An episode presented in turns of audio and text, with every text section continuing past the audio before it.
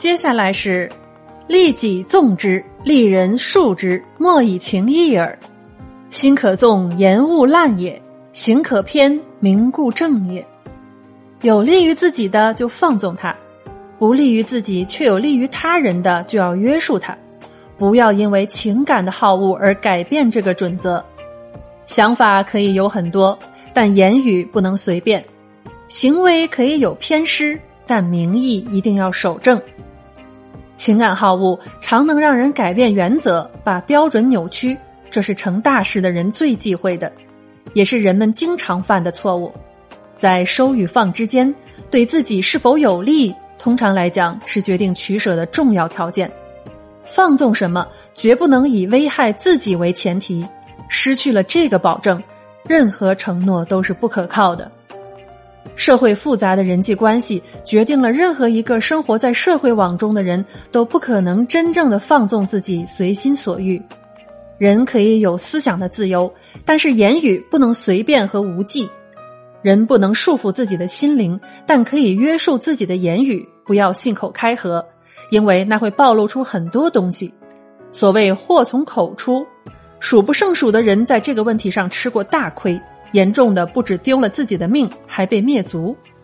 那对于名义来说，保持名义的正当性是人们绝对不能掉以轻心的事。名义有很大的欺骗性，许多见不得光的事情，就是在正当的名义下堂而皇之的操作的。如果不能从根本上制约错误，这种现象还会一直存在。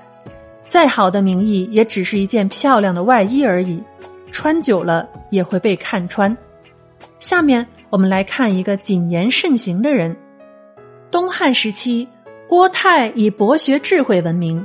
他有一次和河南太守李英见面，李英提出了许多问题，他都不做正面回答。李英于是很疑惑，说：“先生高才，人所敬仰。我提的这些问题并不深奥，先生难道真的不知吗？”郭泰一笑过后反问说：“大人所知晓的，都会告知于我吗？大人若存心拷问我，又何必以敬贤为名把我请来？”我对大人并无了解，请容许我不能坦诚相见。李英深感郭泰不同一般，于是诚心和他做了朋友。时间一长，郭泰感到李英不是虚情假意，这才和他无话不谈了。郭泰的名声实在很大，许多儒士都慕名而来，有心和他结交。郭泰热情的招待他们，却从不与之深谈，对朝政更不涉及。一个儒士对他失望。当面怪他说：“我千里迢迢赶来与你相见，想不到你竟是不敢言事之人，这与你的大名不符啊！身为儒士，当以天下为己任，你为何却如此怯懦无为呢？”郭泰私下对他说：“我并无心欺世盗名，奈何人多虚传，与我何干？我劝你不要轻信别人，也不要随便议论，只要坚持内心的想法。”为何一定怕别人不知？我不会怪罪你，别人也许就会深恨你了。你要切记。有人劝郭泰出来做官，郭泰都是婉拒。人们对他说：“听你谈论志向高远，谋略惊人，若能做官治世，必远过常人，造福百姓。你却坚持不救，真是太可惜了。”郭泰神情哀伤，苦声说：“官场最重清规戒律。”我的设想再多，岂能改变官场？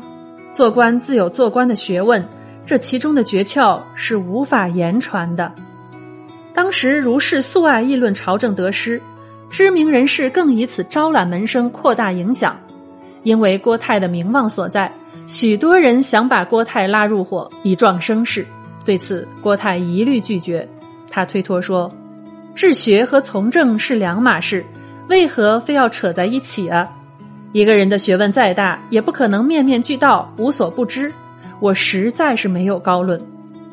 郭泰的朋友说他胆小怕事，还指责他说：“你平日苦学深研，国家大事多有己见，不借此昭告世人，真是珍珠暗埋了。有了学问不宣传它，你到底为何呀？”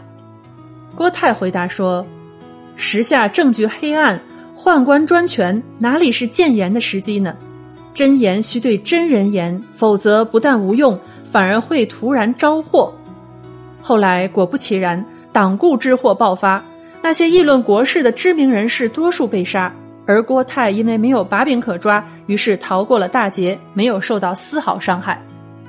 谢珍和边让都富有盛名，他们前去拜访郭泰的时候，郭泰只是默默的听他们高谈阔论，极少插话。谢珍于是对边让说。我看郭泰只是浪得虚名，他口不能言，又何以服众呢？边让也是很纳闷，说：“听闻郭泰学问精深，故此我们才登门拜见。我每每用话语激他，只想让他发表见解，不想还是没有用。也许他真是腹无良策吧。”二人走后，郭泰目送二人连声叹息。他的门人小声问他说：“那二人都是极有才学之士。”先生为何怠慢他们呢？郭泰摇头说：“我非怠慢，却是用漠然告知他们正道。他们自恃聪明，傲慢轻言，一旦祸之临头，谁也解救不了他们了。”后来，谢珍因不拘小节，语多放肆，被时人攻击，陷入困境；而边让因为言语无状，轻蔑污骂了曹操，被曹操杀掉了。